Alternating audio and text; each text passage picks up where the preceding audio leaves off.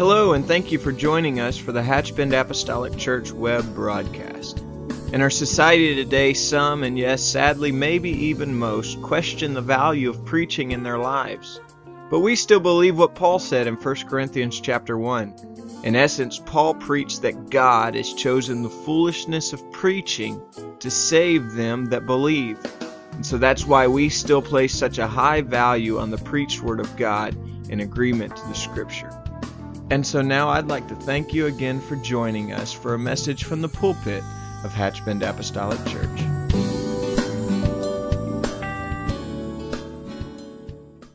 His mercy and His grace. Thankful for who He is, and I'm thankful that when we need Him, He's there for us. If you have your Bibles tonight, I want to turn your attention to the book of Acts, chapter 2.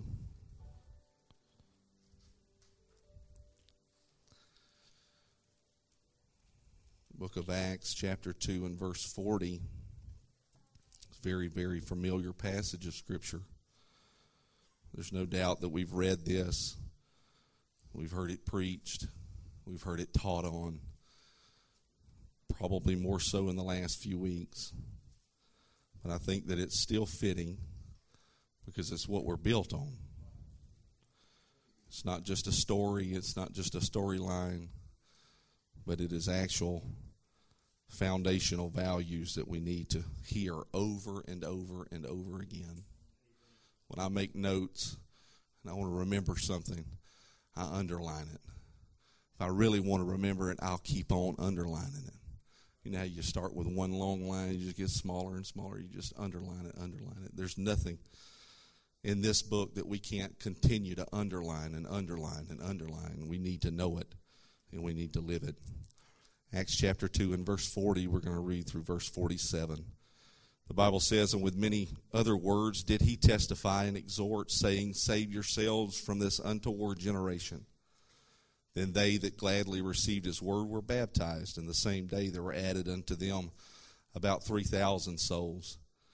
And they continued steadfastly in the apostles' doctrine and fellowship, and in breaking of bread and in prayers. And fear came upon every soul, and many wonders and signs were done by the apostles. And all that believed were together and had all things common, and sold their possessions and goods, and parted them to all men as every man had need. In verse 46, and they, continuing daily with one accord in the temple, and breaking bread from house to house, did eat their meat with gladness and singleness of heart praising God and having favor with all the people. And the Lord added to the church daily such as should be saved. And so tonight we're just going to focus primarily on verse 46. And they continuing daily with one accord in the temple and breaking bread from house to house did eat their meat with gladness and singleness of heart. And so for just a few moments, I want to talk to you about the pattern of Pentecost. Can we lift our hands to heaven right now? Let's pray one more time. We need the anointing of God. Lord Jesus, we thank you. We praise you, Lord God, for this word, this infallible word. God, and we don't take for granted that you've allowed us to come into this place to break open this bread. God, to hear it, to live it, to know it. I'm asking you to commit it to us, Lord, in our hearts and in our minds. Help us to open up every part of our mind to receive the Word of God tonight. Anoint my mouth to speak it, Lord, and we'll forever praise you forever and ever. For you alone are worthy. In Jesus' name, the church said, Amen. You may be seated. I'm thankful for Pentecost. thankful for the experience of Pentecost. I'm thankful for that experience and what it means to us as apostolic men and women. There is no greater experience than that of Pentecost. Repenting of your sins, having them washed away in a pool of baptism in Jesus' name, and receiving the gift of the Holy Ghost. However, I am truly thankful that after that initial experience, that we are not left to ourselves to find our own way without any direction. I'm thankful for the experience of Pentecost, but I'm thankful that God has instituted a plan, not only for our initial salvation, but a pattern to live by to ensure that we and future generations not only survive, but that we flourish under Him. And so tonight, we're just going to talk about that pattern, that pattern of Pentecost. You see, the new spirit filled believers, they set a daily pattern for us to adhere to. They set a daily pattern of truth, a daily pattern of unity, of fellowship, of praise, and of prayer. And so, for us to do that, for us to understand what they did, and for us to do what they did, the thing that we need to do is the first thing that they did, and that is to develop godly spiritual disciplines. You see, the early Christians who first received the Holy Ghost developed those daily disciplines that enhanced their personal growth, as well as set a course for ongoing maturity in the body of Christ at large. They began to adopt a pattern of pursuing after truth, of pursuing after fellowship, that praise to God and that prayer to Him as well.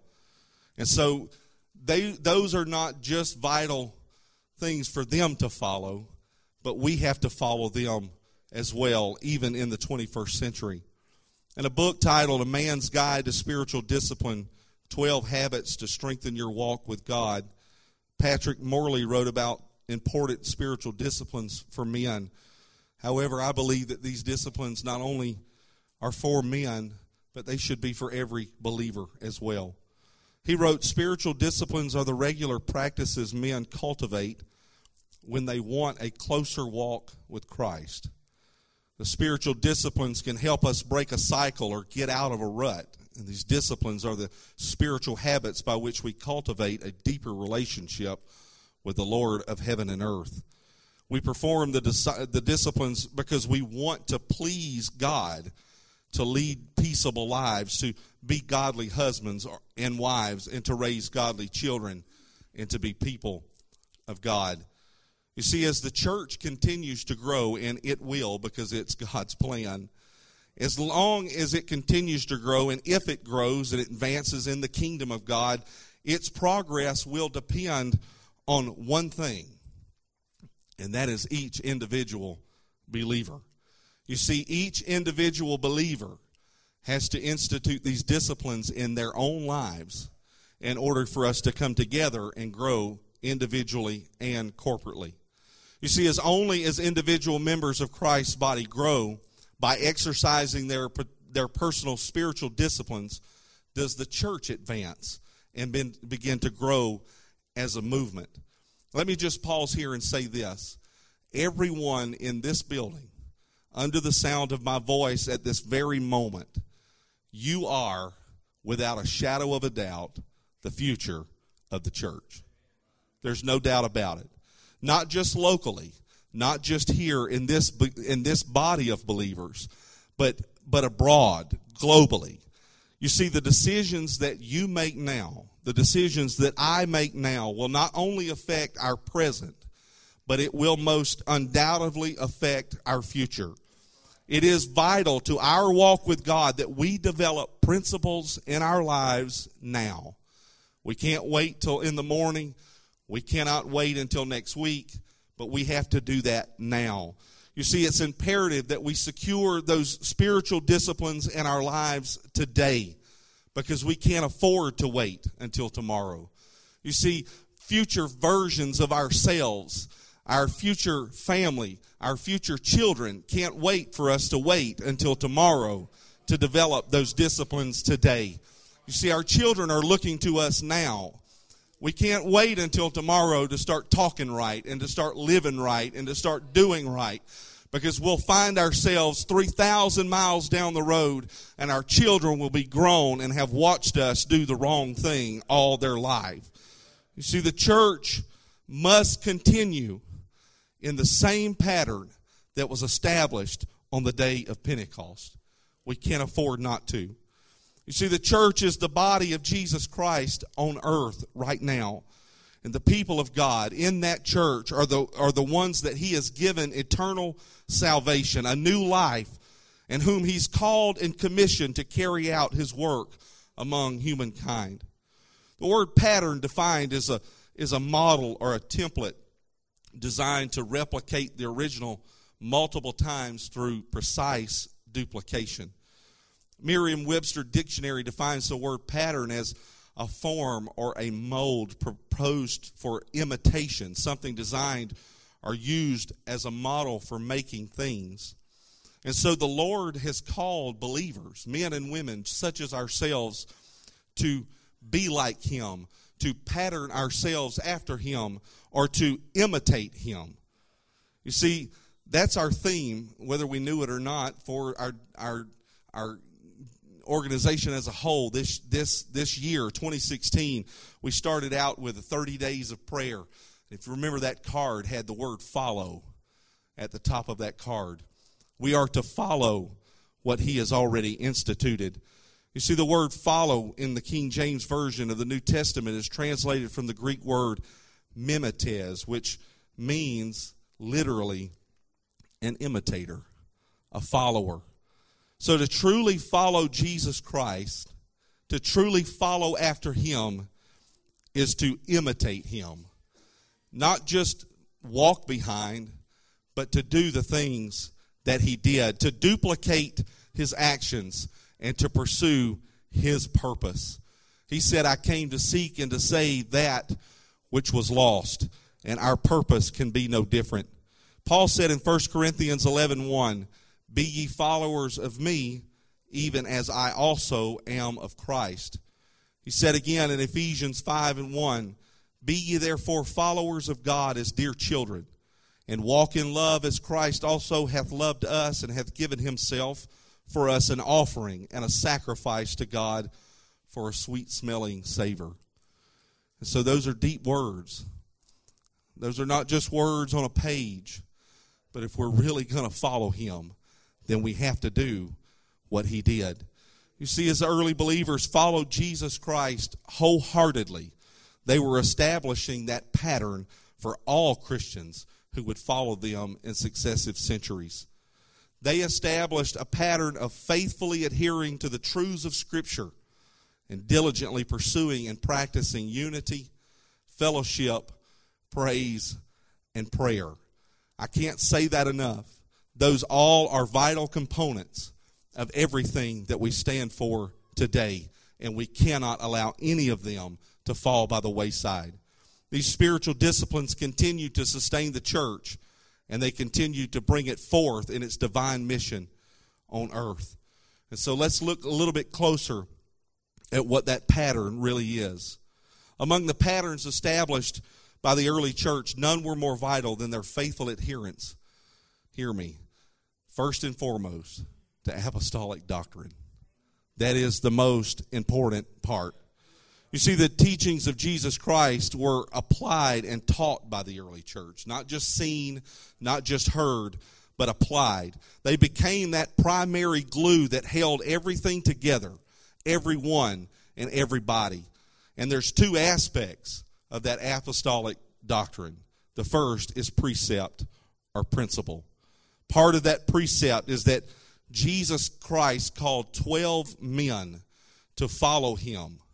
There's that word again. Follow him, to imitate him, and to do everything that he did on his earthly ministry. And they would become the apostles, the men who they would be charged to carry out his plan, forward following his departure. Now, I know that we all know this. I know that.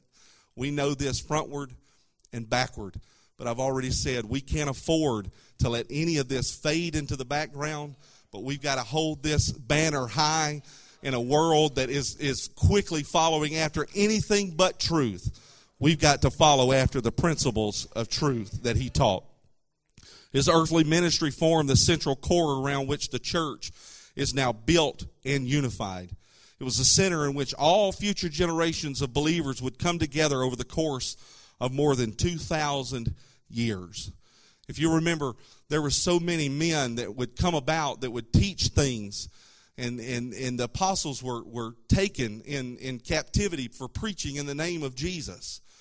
And somebody spoke up and said, just let them go. Because if, if it's of God, there's nothing you can do about it. But if it's not, it'll just fade away. And we've seen doctrines come and we've seen doctrines grow, go, but we have always known that the name of Jesus, that water baptism in Jesus' name, the infilling of the Holy Ghost, 2,000 plus years later, is still going strong today. It's the truth. It's the absolute truth. And it's what's going to unify us. It's what's going to strengthen us and center us in the apostolic doctrine today. That's all centered and hinged on one scripture. Many, but one tonight that I'm going to speak directly to. I've said it before and I'll say it again. Matthew 28 19. Go ye therefore and teach all nations, baptizing them in the name of the Father and of the Son and of the Holy Ghost. He didn't say names, he said name. We know that name is Jesus teaching them to observe all things whatsoever I have commanded you, and lo, I am with you always, even unto the end of the world. Amen. The book tells us that even Paul understood this. Acts 15 and 35 says that Paul and Barnabas continued in Antioch, teaching and preaching the word of the Lord with many others also. Verse 18 in, in chapter 11 or chapter 18 of, of Acts says, And he continued there a year and six months, speaking of Paul, teaching the word of God among them. And so, for any institution to thrive, for any institution or movement to grow, it must have a core of beliefs and it must have a core precept that will unify those people involved in that institution. It cannot go forward without it. You see, the church for the church to have any future, we have to keep our hands tightly wrapped around Acts 2:38. There's no other way around it. There's no other way. Jesus said, "I am the way, I am the truth, and I am the life. No man cometh unto the Father but by me." We know that's through baptism in Jesus' name in the infilling of the Holy Ghost. And so these beliefs, these core values, they must be rooted in what Jesus and the apostles did and taught. And so, for us to understand what we must do to be saved and to help others do the same to be saved, we must read, we must study, and we must live out this book. We must. Which brings us to the second aspect of apostolic doctrine, which is practice. We talked about precept, we talked about principle. But precepts and principles are only one half of the total equation. Precepts and principles, in and of themselves and all alone by themselves, are nothing without practice. Now that we have precepts, we must put them into practice. You see, knowing the truth is absolutely essential. Knowing what to do is absolutely vital to a believer, but knowledge without applying what you know or putting into practice is of little value. It would make no sense for a man to go to college and spend seven years learning medicine, everything that he needs to know to learn that craft, to, to devote his whole life in knowing and learning, and then not leaving that place and putting what he knows into practice. Practice gives us what we need for apostolic doctrine. James said this to know what is right, but to fail to do what is right is sin.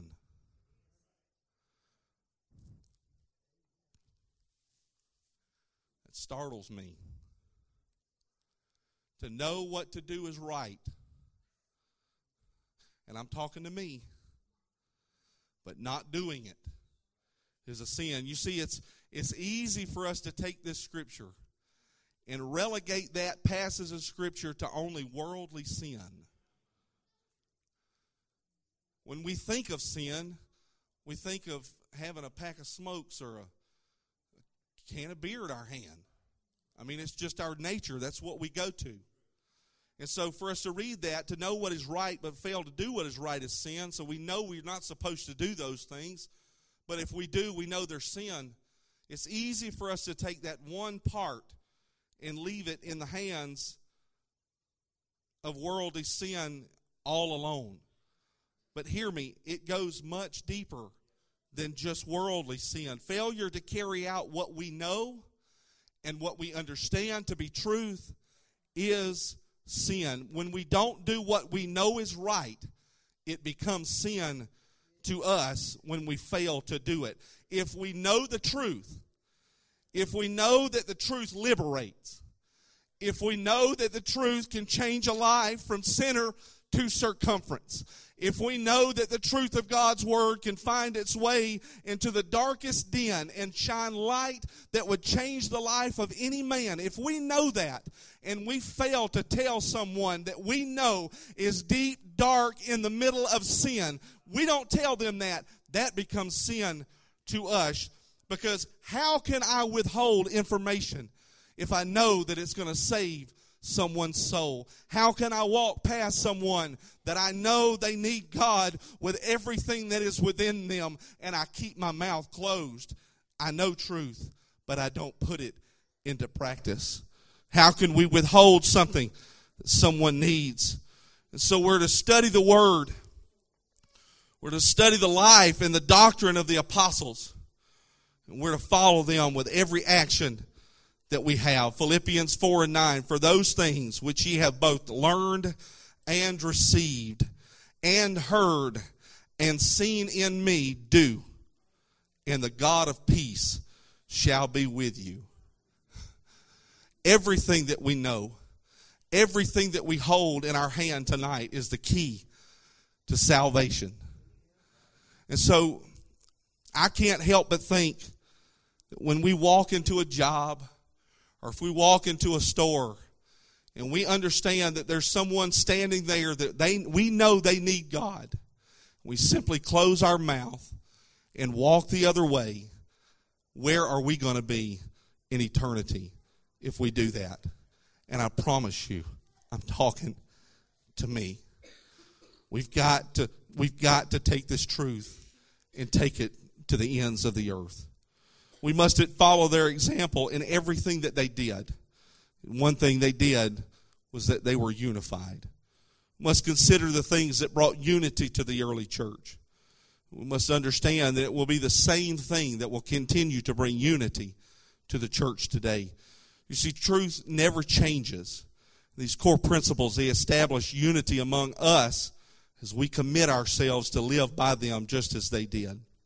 One thing they had all things common, and they were all in one accord.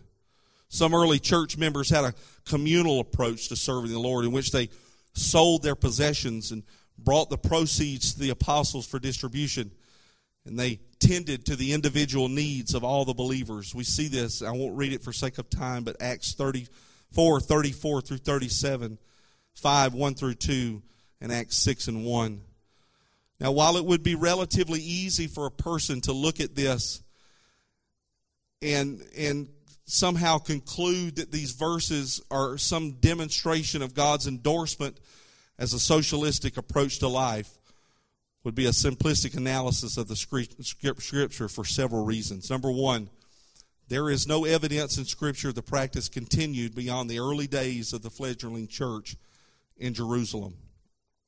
Two, there is evidence the church in Jerusalem ended up in dire financial straits later, which may or may not have resulted from this practice. But we know that Paul received offerings from believers throughout Asia Minor to assist those believers in Jerusalem at a later date. And three, the Jerusalem church was to encounter circumstances in which the believers soon would be scattered abroad because of persecution, which would drive them from their possessions. I said all that to say this to look at that as a socialistic way of life would be incorrect. One common commentator said this. He observed the pending dispersal of the believers in his commentary by this. He said, The greatness of that event, that Pentecostal experience, raised them above the world, and the Holy Ghost filled them with such love as made everyone to be one to another as to himself. and so made all things common, not by destroying property, but doing away with selfishness and causing charity. And God moved them to it, and they knew that they were quickly, he knew that they were quickly to be driven away from their possessions in Judea. And so there's several important things to understand about them having all things common. The Holy Ghost filled them with a desire to want to give to each other. It was not forced upon them. It was not taken from them to give to someone else. But the Spirit of God within them made them and wanted them to abandon human selfishness. And they exercised a great sense of charity towards each other in need. And they loved God more and they loved His work more than they loved their own possessions. And these are still noble aspirations for believers today. But these attitudes do not require radical socialism. The, the fact of this is this the culture of the early church should not be used to suggest this lifestyle always reflects God's intention for a people because what they were doing here was descriptive and not prescriptive. In other words, it was a record that the early church did and it was a model for us to follow. We understand this because God has used believers in this capitalistic culture today to take this gospel to the farthest reaches of this of this world. So the next thing we need to look at is the fact that they were with one accord. This indicates that they share the same mind or the thoughts about spiritual experience, their mission, and their passion in the church. And they existed in harmony and in agreement. Hear me today. There is no greater basis for unity in this church than for individuals to seek to live harmonious with each other. We cannot be at contention with each other if we expect to get God's message out and if we expect to further this gospel in this world. Let's just face it today. We are not all alike. We don't come from the same walks of life, but we are unified in the Spirit of God through the Holy Ghost, and we have become a body of believers with genuine unity. The next thing is that they were daily in the temple. They contributed to the unity that they enjoyed because they were daily in the temple. They came together for prayer. They came together for praise. They came together for fellowship. And that built a strong foundation for that harmony and that unity. Now, it's certainly strengthening to know that believers gathered together daily. But we understand that in our urban and even in our rural environment, it would be difficult for us to come together in a daily sense. But what this is speaking to is a pattern, a pattern of faithfulness that they had together, that they came together every time that the doors were open. And so that's the pattern that we need to follow today. That every time the doors are open in this house, I want to make a point to be here. I understand that we're going to have things that are going to come up that's going to prevent us to be in the house of God. But I want to make every effort that I can. So much more as I see the day approaching, I want to make my way to the house of God. This is very important. You see, if we as modern believers gather only a few times a week, how much more important is it that we make a concerted effort to be here? I've already said it, but let me say it again. Hebrews 10 and 25. Not forsaking the assembling of yourselves together, as the manner of some is, but exhorting one another. And so much the more as you see the day approaching. The apostles, they broke bread from house to house. Acts 2:42 and 46 mention the practice of the early believers breaking bread at home. Some believe that this even referred to receiving communion, but others just see it as fellowship. The fact of the matter is, is that they were together. We cannot make it on our own. There's absolutely no way. There's going to be some things that are going to come against you. There are going to be some things that are going to come against me that I'm going to need my brothers and my sisters to lift me up in prayer not only prayer, but sometimes we need to just be together. We are brothers and we are sisters. Is that not right? And so we are family and we need to find ourselves together as much as possible. Christian fellowship was important to them. it needs to be important to us because it's vital to our survival. It creates bonds and connections that enhances every individual's spiritual strength. Ecclesiastes 4 and 12. A threefold cord is not quickly broken. And so Christian fellowship is important for every believer. And we should not strive to make it through this life all alone. They continued in prayer and they continued in praise. They practiced and they practiced everything that they did together. It was most important that they came together for prayer and praise. It's the final thing that's mentioned in Acts 2, and it brought strength and it brought unity to them as they continued in this corporate worship.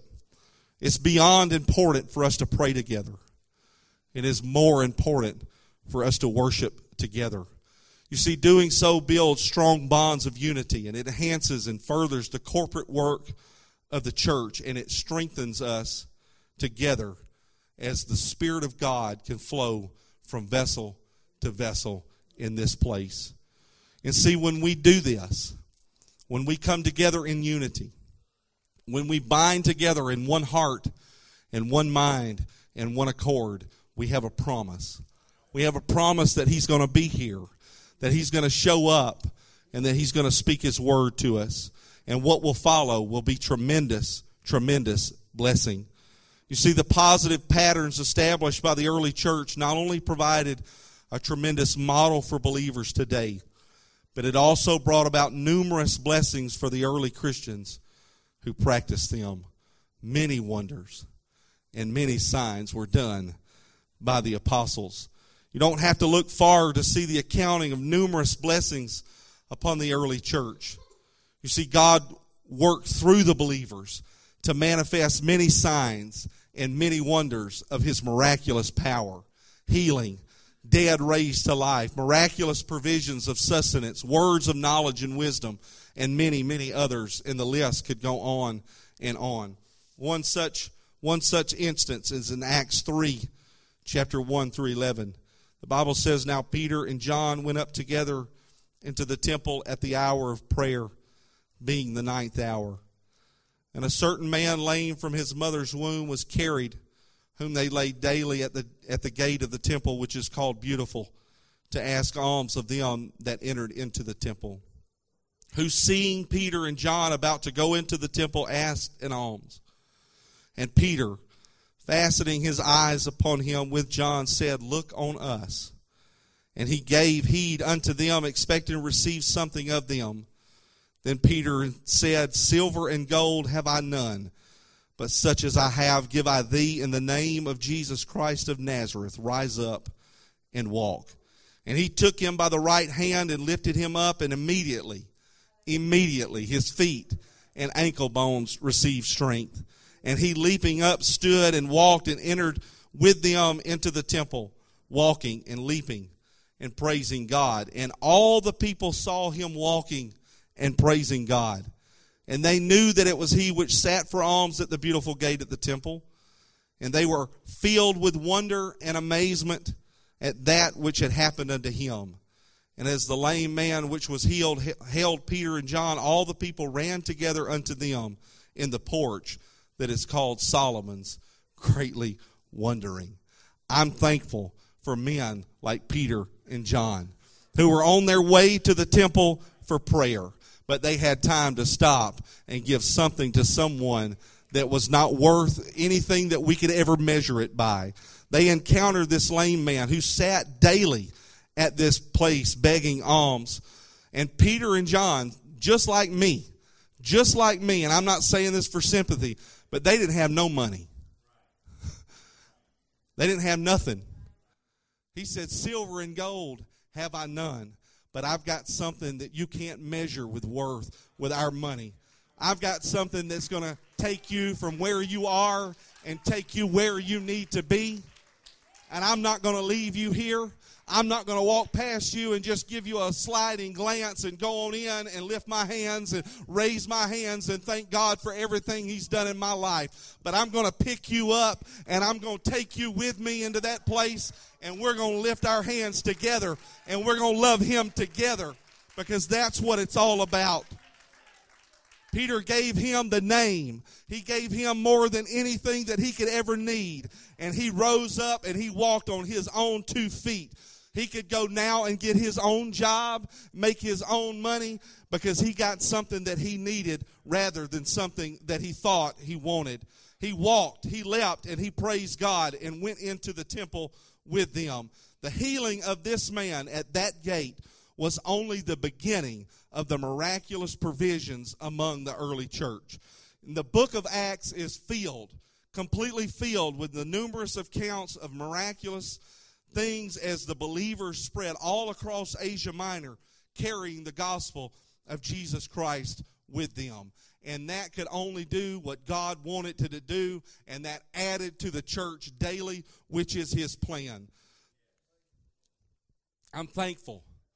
I'm thankful that we don't, we don't necessarily need silver and gold. I'm thankful that we can walk into a hospital room and say, I don't have anything that can buy your way out of here, but I got a name that is above every name, and I've got the faith enough to lay my hands on you and pray in that name. And He said, If you'll do it, I'll make them recover. He said He would be with us. And so, if we really believe what we say we believe, we'll put that into practice. The Bible says that the church was added to daily, such as should be saved. So out of all of those miracles, all the healings, all the all the dead raised to life, all the the things that the apostles wrought by their hands through the word of God and through the spirit of God, the greatest miracle that they and we could ever experience, could ever encounter was salvation. The infilling of the Holy Ghost is the greatest miracle that anyone could ever experience. As they continue faithfully in those disciplines, they witness God adding souls to the church daily. In fact, over the course of the next few days and even months, New Infant Church was added thousands of individuals to that church daily. Daily. The record we have of members added to the church includes 3,000 on the day of Pentecost. 5,000 men in Acts 4 and 4, and multitudes of women and men in Acts 5 and 14. And these were only the records that we know about. The Bible says if everything were written that could be written, the world could not contain the book. So surely there are innumerable other additions beyond those recorded in Scripture. In fact, we are experiencing that even so today. I am not a proponent of social media, but I do pull it up from time to time. And I am so thankful at the reports that I see at our global missions, at the thousands of people that have received the baptism of the Holy Ghost in one instance, in one service, over and over and over again. He said, I'll give you the former rain and the latter rain together. And that's where we are today. We're seeing His Spirit poured out over and over and over again. And so the thing about it is, is that the pattern of Pentecost continues. That exciting news, that pattern laid out by the apostles and the early believers, it still continues today. Truth, unity, regular gatherings for worship and fellowship, the joy of the Lord, prayer and praise all continue to be the pattern within the church of the Lord Jesus Christ, along with the miracles, the signs, and the wonders. Hear me, the apostles left us a pure pattern to follow. When we seek to replicate in our spiritual experience the model of the early church, we continue to witness the same results that they experienced. Aren't you glad for that? Aren't you glad that that was not relegated to one time, but we can still experience today just as they did? God called this church to continue in the principles and in the truth that was first delivered on the day of Pentecost. But He asked us, He admonished us not to just stay right there, but to go on unto perfection. He's called us to go on to spiritual unity. Hebrews 6 1 through 3. Therefore, leaving the principles of the doctrine of Christ, let us go on unto perfection, not laying again the foundation of repentance from dead works, and of faith toward God, of the doctrine of baptisms, and of laying on of hands, and of resurrection of the dead and of eternal judgment. And this we do if God permit. Now, sadly, some have misunderstood the words of the writer of Hebrews, and they have wrongly assumed that doctrine was only for the early church. But that modern, that our modern church was not meant to do the things that they did, and that teaching that they taught was not to go beyond where they were. But I'm thankful. I don't mean any disrespect to them, but I'm thankful that they were wrong. I'm thankful that they were wrong, and I'm thankful that God is right because it's His pattern.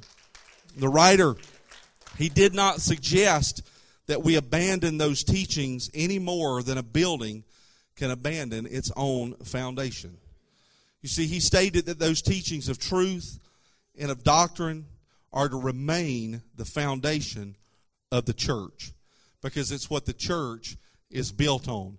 It's built on truth, and we must never abandon them. We must build upon it.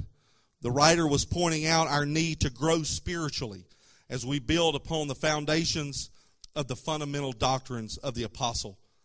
God has called us to maturity, and we are to grow in our understanding and our knowledge of the Scripture because we can't stay as babes, but we have to grow up in God and be mature in Him.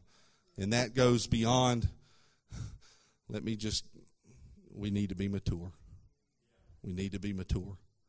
God has called us to do that, to grow in understanding. We must never stop growing, and we must never stop advancing spiritually. We cannot be stagnant. We cannot stay in one place. Because the fact of the matter is this if we're not moving forward, we are moving backward. Because there, are, there is no neutral. There is no neutral part of God. You're either hot or you're either cold. Because if we're lukewarm, we know that He's going to spew us out of His mouth. We are still living the book of Acts today.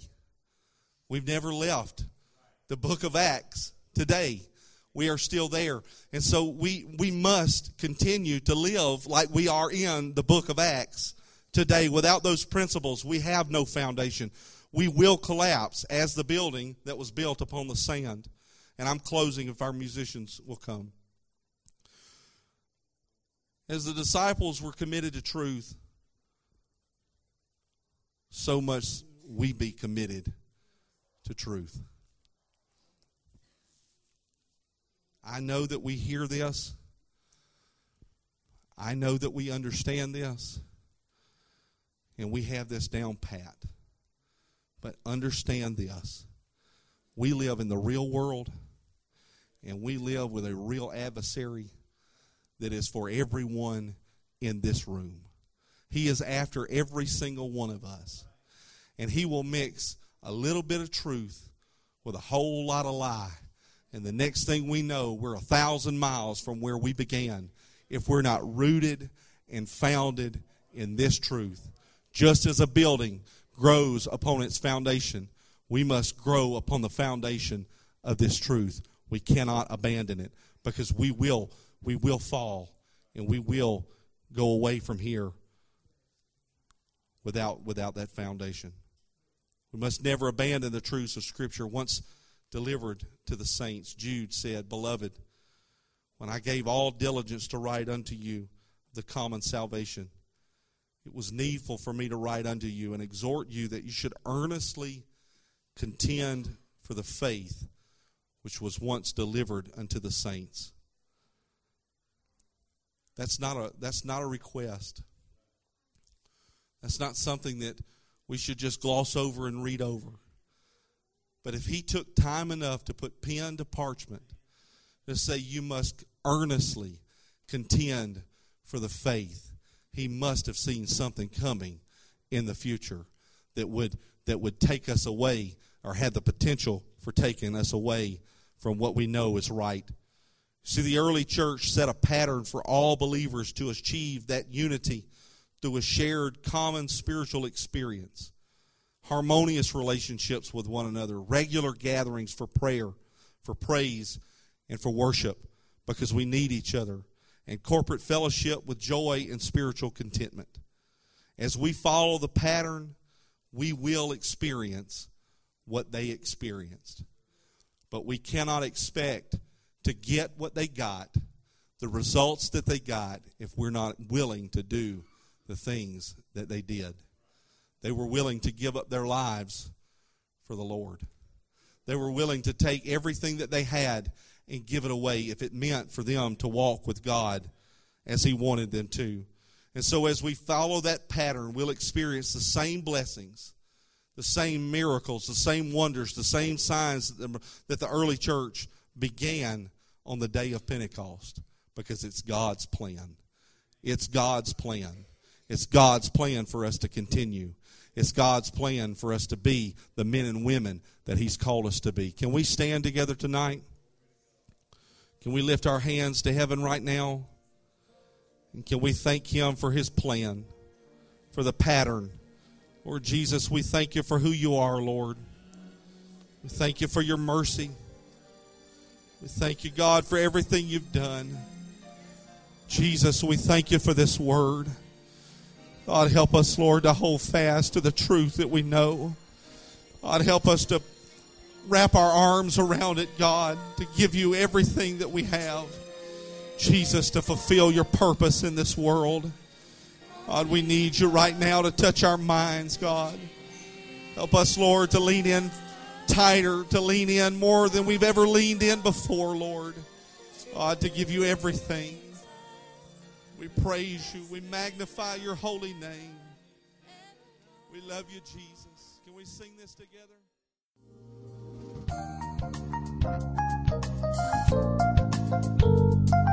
This message has been brought to you today by the Media Ministry of Hatchbend Apostolic Church. We pray that it's ministered to you in some way, and we'd like to take this opportunity to invite you to join us in service here at Hatchbend Apostolic. Our Sunday services begin at 10 a.m. and our Wednesday night service at 7:30 p.m. For any more information or to speak with our ministry staff, please feel free to call our church office at 386 935 2806, or you can visit the contact link here on our website. Again, thank you for listening, and we pray God's richest blessings on you and your family.